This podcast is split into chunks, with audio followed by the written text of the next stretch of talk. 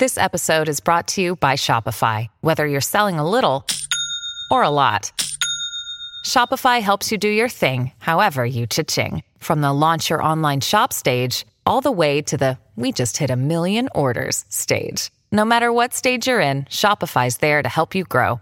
Sign up for a $1 per month trial period at shopify.com slash special offer, all lowercase. That's shopify.com slash special offer.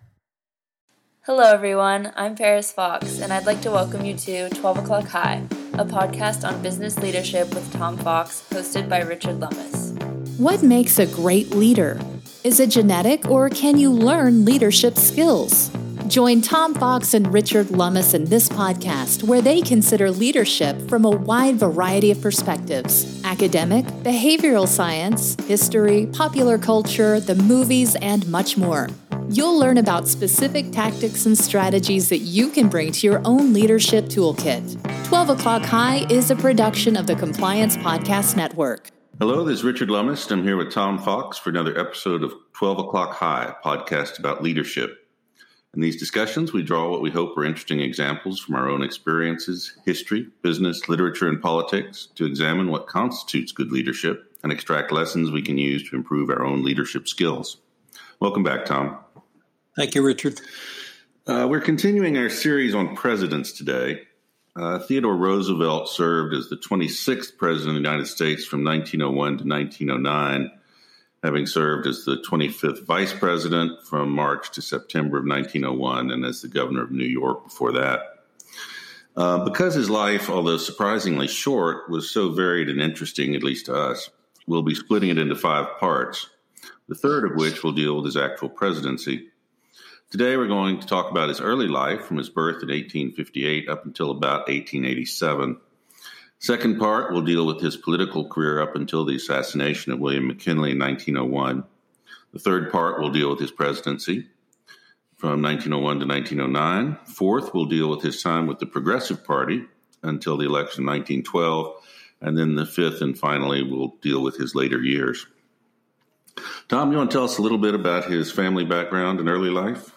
Sure. Uh, he was born into a very wealthy family in New York City in uh, the mid uh, 19th century. His uh, father, um, rather, um, he uh, had a uh, very well heeled education, and that was one of the things that, that struck me about his very early life. He took science, philosophy, rhetoric, Latin, and Greek. He was a member of um, the uh, Alpha Delta Phi Literary Society. He attended Harvard. He was a member of the Porcellian Club. He was editor of the Harvard Advocate. Um, his father died when he was, I think, 18 or relatively young. And uh, this uh, seemed to have a, a fairly big impact upon him.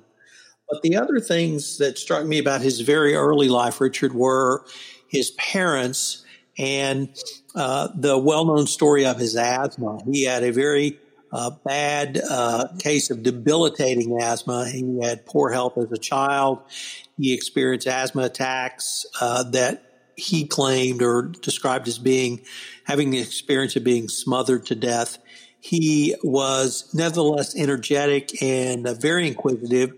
He had a lifelong interest in zoology that began probably because he couldn't really get out of the house. And so he, he studied a lot. His father had a great influence on him. His father had helped to found the uh, Metropolitan Museum of Art, and uh, his family was very well involved in uh, New York society at that time. He, uh, but early on, he um, became interested in uh, only reading, but also writing. And while at Harvard, I think he began a systematic study of the role played by the United States Navy in World War II. And that led to ultimately publishing the Naval War of 2012, when I believe he was. The War of 1812. The, yes, the Naval War of 2020.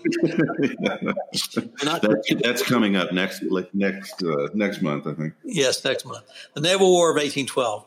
Um, and uh, not only did this really uh, presage or foretell a couple of, of traits and character leadership characteristics I want to go into in a little more detail of um, curiosity and lifelong learning, but also, Richard, it, it showed not only a commitment to in depth study of a topic, but also sh- sharing that commitment through book publishing. And uh, that is a way to make your mark on a national or at least a wider stage, but also to, for today, to uh, position you as a subject matter uh, expert. And uh, that's one way to become an influencer uh, early on in your career as a business professional. If you take a deep dive into a subject matter and then uh, can publish on it. Uh, Malcolm Gladwell talks about studying for 10,000 hours as a rough number, uh, or working or playing music in the case of the Beatles to leading to greatness. Well, I see sort of uh, foreshadows of that in, in early Roosevelt. The um, he also, uh, and this I don't think really gets enough play. He he had uh, just terrible personal tragedy in his young life. He was married at age 22 uh, to Alice Hathaway Lee, another New York City socialite. They had a daughter two years later, uh, but his wife died two days after giving birth.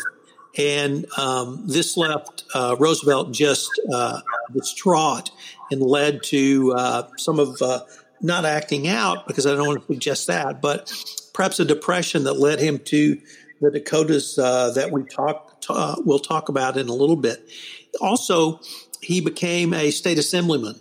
Uh, now, this was the early uh, his early political career. This was somewhat unusual for a well-to-heal New Yorker in this time to go into the New York State Assembly. He began in 1882. He took on early on issues of corporate corruption, taking on Jay Gould, and uh, these anti-corruption efforts uh, uh, propelled him to reelection, so that he sat in uh, the New York State Assembly for the 1884 uh, election. And so uh, perhaps you could pick up from there. Well, there are a couple of other things that, that struck me about his early years. Um, the story about how he basically made his himself physically through effort and, and will is is famous, and it really shows a lot about him that uh, he was that driven from an early age. That in order to overcome his asthma and his uh, digestive problems, which I didn't realize he'd had until I read the recent biography, um, but he he worked out for several hours a day. And at some point, he was humiliated by some tough young kids, and so he took up boxing and uh, and boxed at Harvard as a lightweight.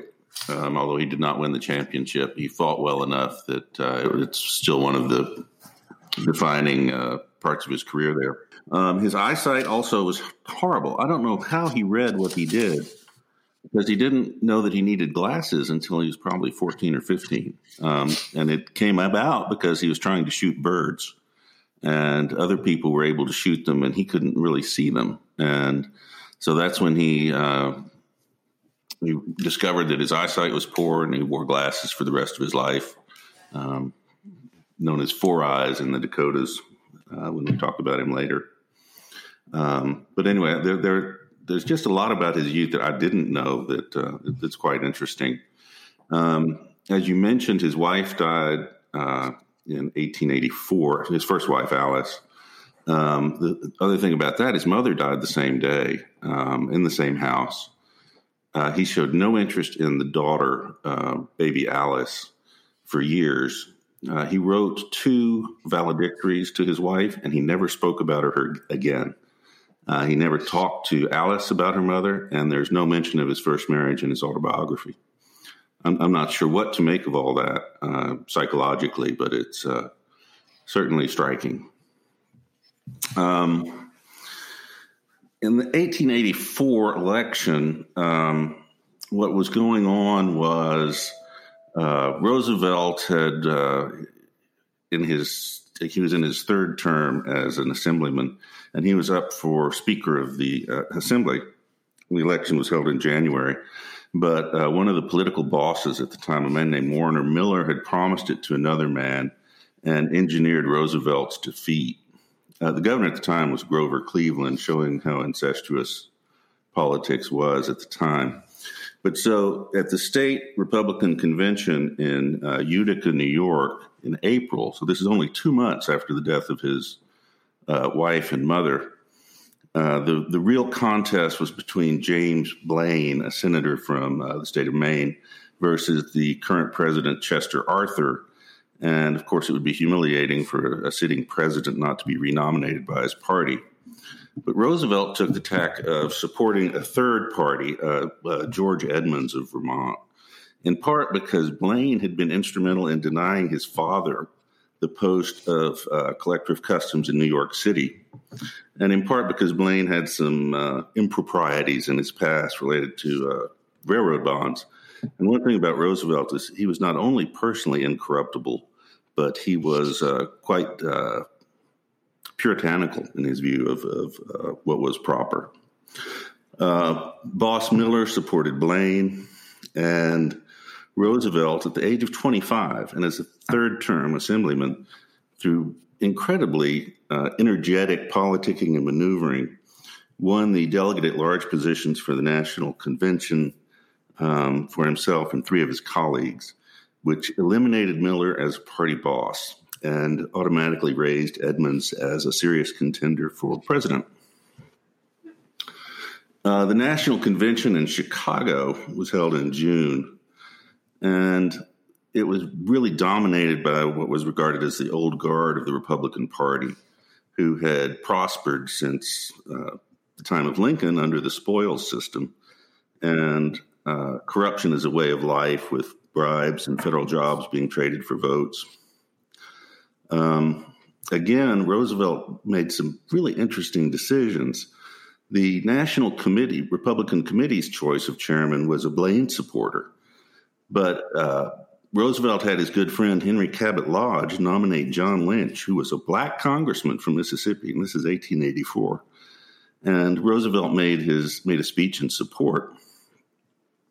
And then he engineered an alliance with the supporters of Chester Arthur and they elected Lynch as convention chairman.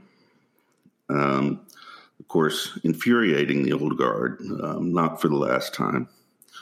Uh, William McKinley first came into national prominence at this uh, convention, uh, trying to conciliate between the parties. Uh, Blaine ultimately won the nomination on the fourth ballot, and when McKinley asked Roosevelt to uh, make it unanimous, as was customary, he refused. Um, this was shortly before he left for the Dakotas. and um, under stress, he, he told a newspaper editor that he would give his hearty support to any decent Democrat rather than vote for Blaine. But even on his way out to uh, the Dakotas, he was stopped at St. Paul by another newspaperman.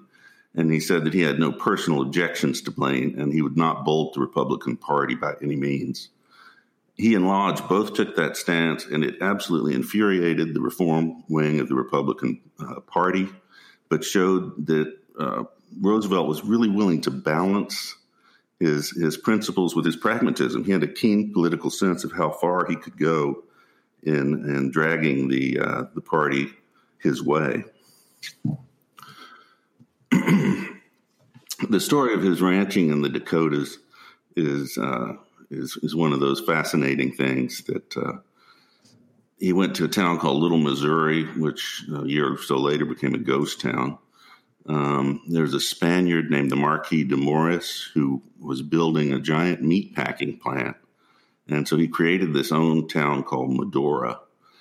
Uh, on Roosevelt's initial trip, which was actually the year before in 1883, He'd invested $14,000 in cattle, which was not insignificant part of his personal uh, wealth. In 1884, he invested another 26000 uh, with two partners.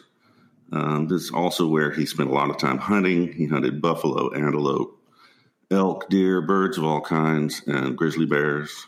Um, he got called Four Eyes by a, a bully in a bar who was shooting up the place. And the bully demanded that he buy drinks for everybody. So Roosevelt got up and knocked him down and kept hitting him every time he got up until he uh, until he knocked him out. Excuse me. the uh, other thing about this is that struck me is how often he traveled.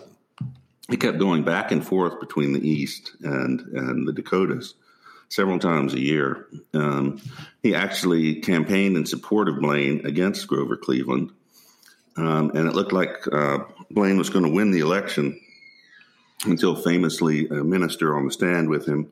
So the Presbyterian minister with Blaine said that the uh, rum, Romanism, and rebellion were the uh, themes of the election, which cost uh, Blaine the support of basically the Irish uh, Catholics in in New York, and he lost the state. You know, the, the one remark almost certainly cost him the election.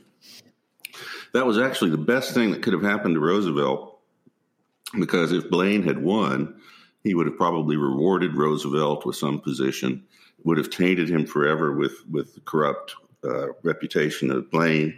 Of course, because Cleveland won, he was not going to have any uh, government position, so he went back to Dakota. he returned to New York City before Christmas and in nine weeks wrote a 100,000 word book that was then published as Hunting Trips of a Ranchman. It was a huge commercial success. Then he went back to Dakota, built a house, bought more cattle. At this point, more than half of his inheritance was invested in the Dakotas. Um, he got secretly engaged to a childhood friend, Edith Carow, in November and stayed in New York for the uh, social season and then went back to Dakota. Um, three men stole his boat and attempted to flee the area because a lynch mob was after them for horse stealing. he chased them for 12 days, over 300 miles, caught them, and delivered them to the sheriff. You know, just an incredible story. It was through ice choked rivers, and, and he ended up having to stay awake for the last 48 hours or so, holding them at gunpoint to get them to the sheriff. and that was really a, a case of pride. The boat was worth about $30 but he was a deputy sheriff, and so he felt that it was incumbent on him to enforce the law. Just the same sort of bullheaded principle that he showed a lot of other times in his career, as we'll see. Uh, at the time, the cattle market was collapsing, and the, the sale of the cattle was unprofitable, and uh, two of his partners left and moved back east. He went to London and married Edith there, because it was still regarded as rather scandalous how quickly he was getting remarried after the death of his wife. And later that winter, it was called the Winter of the Blue Snow in Dakota. And he lost over two thirds of his cattle to the uh, the weather. Um, it was colder than anybody had ever seen. Um, other people lost everything. But he says, he said later that if it had not been for his years in, in North Dakota, I never would have become president of the United States and it wasn't so much his physical health, although that greatly improved from his time out there, um, but it was his association with with working men, which um, completely changed his his uh, his way of dealing with the lower classes. As you pointed out, his early upbringing was was pretty elite, and uh, and this was uh, opened his eyes to how a lot of people lived at the time. As a side effect, um, he got very interested in conservation because of the destruction of the environment in Dakota and the slaughter of the wildlife there, which he took active part in. And that also comes up a lot uh, when we start talking about his presidency. So, Tom, you know, interesting early life. What conclusions can we draw from this? Well, first of all, I've just uh, a comment on uh, where where we are now in his life, and his life is as well known, I think, perhaps uh, as any other president. But and now we look back and go, well, of course that makes sense. Of course he was going to be president. Of course he was going to be vice president. Of course he was going to do this, and of course he was going to do that. And, and it really shows that um, there often, uh, while you may have a goal, uh, there are different ways to get to that goal. And uh, I really liked how you tied in his time in Montana to his evolution in thinking, particularly around working men, because he did have a very patrician upbringing and uh, early life. And the Dakotas showed him not only a different way to live, but a different class of people that he took on uh, their their roles and their responsibilities uh, in his later political life. But there were three, I thought, key lessons that I picked up from studying the early years of uh, Theodore Roosevelt. First is that leaders are learners, and they're literally lifelong learners From uh, youth, uh, Roosevelt was a voracious reader. He even said, "Reading is a disease with me." His curiosity, his ceaseless learning, never abated. The book, the classroom, the formal education; those were only venues for learning. They produced um, uh, many different uh, educated and effective. So he got out in the field. So he combined the uh, life of ideas and the life of action, which was central to his own vision of himself, and I think how he was projected uh, as a leader. The uh, the second thing was uh, merit that he clearly, and and we'll see this with the people he promotes. But his vision was not that you were entitled to something, but that you earned the right and he worked extraordinarily hard. Uh, that leaders are created, uh, not born, and his life and work is an enduring answer to that question. Uh, I think he believed leadership is an ongoing project of self creation, and I think one of the key themes that you and I have explored throughout this podcast series is curiosity, ongoing learning, but incorporating those into your own leadership toolkit and in your own business toolkit. Um, Roosevelt offered his life as a template for anyone seeking to recreate themselves uh, as an effective leader. And then the third thing is, and, and once again, you really highlighted this, I think, talking about his uh, academic career and his work in the Dakotas was hard work. He was one hard working son of a gun. We're going to talk about this, uh, I think, a little more at length. This is not, uh, you know, 2020. Uh, this is not 2000. This is not a law firm where everyone averages 3,000 billable hours a year. This is 1880s. And, and, people just did not work as hard or as many hours. They worked as hard, but not as many hours and as intensely as they do now. And so he built his reputation. And that's why I really spent some time uh, talking about his uh, first book, uh, the, the Naval War of 1812, won wide acclaim on both sides of the Atlantic. He began work on the book while he was a student at Harvard and continued thereafter.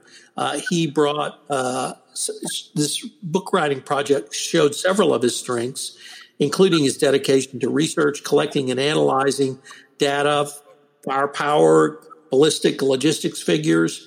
Um, he double checked his calculations.